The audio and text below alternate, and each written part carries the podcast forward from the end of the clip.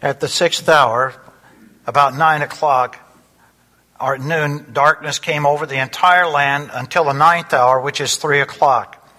And at the ninth hour, Jesus cried out in a loud voice, My God, my God, why have you forsaken me? I can't believe it. I simply cannot believe it.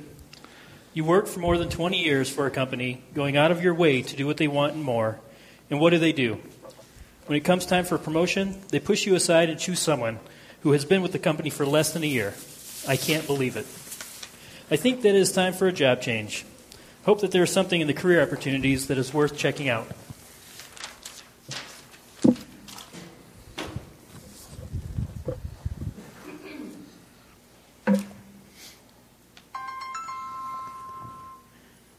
Hello? Yes, Jerry. No, Rob isn't home yet. Okay, I'll tell him. Goodbye. Hi, honey. I'm home. Hi. Well, it must have been a bad day for you at work, but it wasn't a piece of cake for me either. I've got all the groceries. Sorry I'm late. In fact, I'm going to be a little late for my club meeting tonight. I sure could use some help. Okay. If you don't mind, could you set the table? And I need you to peel some potatoes for me because you like them mashed. Why don't you do that while I get the pork chops and gravy ready? Sure. Today has been such a bear. I'll be glad when it's over. Ugh, Rob didn't do the dishes like he said he would. Why is everything in this house left up to me? I'm glad to hear that, dear. As usual, you aren't listening to a thing that I say. By the way, I ran the car over a cliff. I sold all your golf clubs for a dollar each. I spent $1,000 on a brand new dress, and I dyed my hair orange. Other than that, it's been a good day. That's nice. Oh, man. Did you say something about the car? Never mind, it's fine. Is there something I can do to help? Oh no, I've got it all under control. Just keep checking the sports over there on the internet. Hi, Mom. Hi, Dad. By the way, Dad, I need the car keys tonight. No, you don't. Yes, I do. Jerry and I are going cruising. No, you aren't.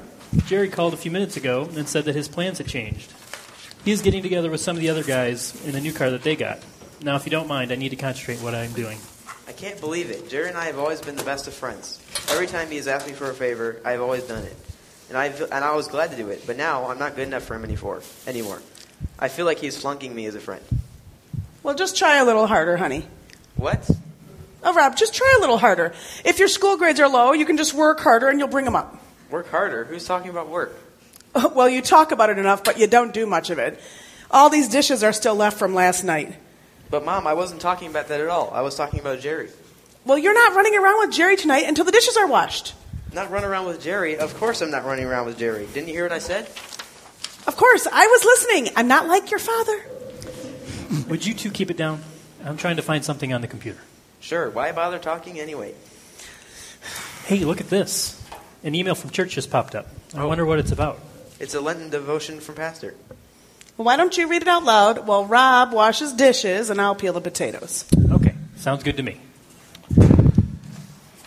At noon, darkness came over the entire land until the ninth hour. At the ninth hour, Jesus cried out in a loud voice, My God, my God, why have you forsaken me?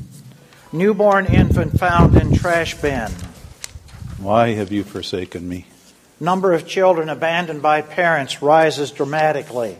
Why have you forsaken me? 12 year old boy is listed as a runaway. Why have you forsaken me? Such news accounts and headlines become too much of a reality in our world today. And any kind of rejection that we face can be very painful.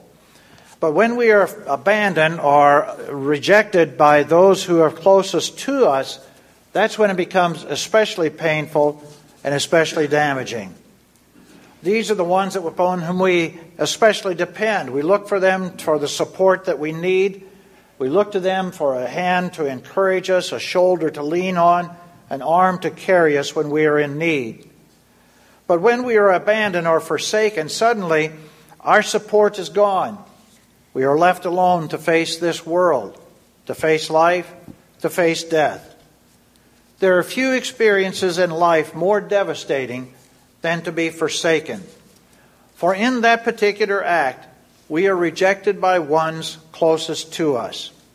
And their actions tell us that they simply do not care about us or our needs.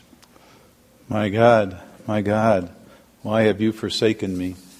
Jesus suffered that kind of pain and agony, not because he deserved it, but because he was willing to suffer and to hell even in our place. He took the full weight of our sin. He was crushed beneath the load of our punishment. He was forsaken by his heavenly Father because that is what should happen to us. My God, my God, why have you forsaken me? Jesus was forsaken by his heavenly Father. But it was not because the Father did not love his Son, indeed not. The Father proudly proclaimed Jesus, saying of him, This is my Son, my Son whom I dearly love, my Son with whom I am well pleased. The Heavenly Father dearly loves His perfect Son, but so great is the Father's love for us that He turned His back on His own Son so that we might have our sins forgiven, so that we might never be abandoned. My God, my God, why have you forsaken me? The Son cries out in agony to the Father. The Father, in agony, turns away from His Son. And because the Father was willing to forsake His Son for our benefit, we know that we will never be forsaken and He will never abandon us. We may be forsaken by friends, acquaintances. We might be rejected by family. We might be turned away by many people. But every time we turn to God, there He is, waiting for us to forgive us, to care for us, to restore us, to accept us and to assure us that He indeed loves us and claims us as His very own family.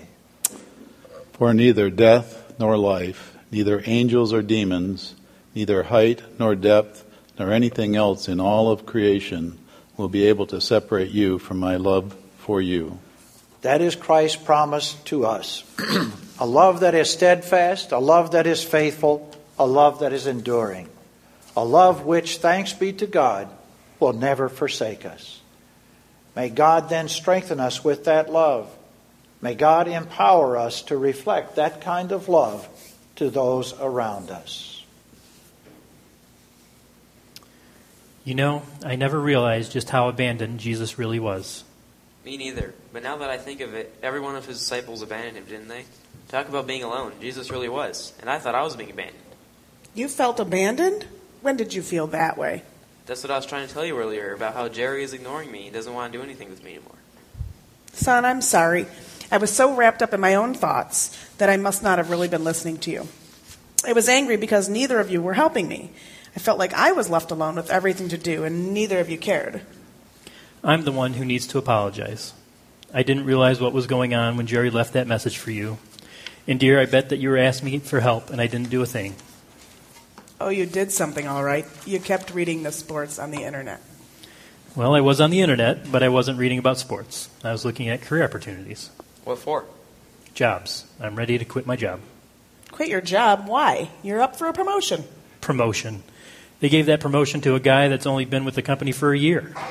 Oh, I'm so sorry. I didn't realize that was going on.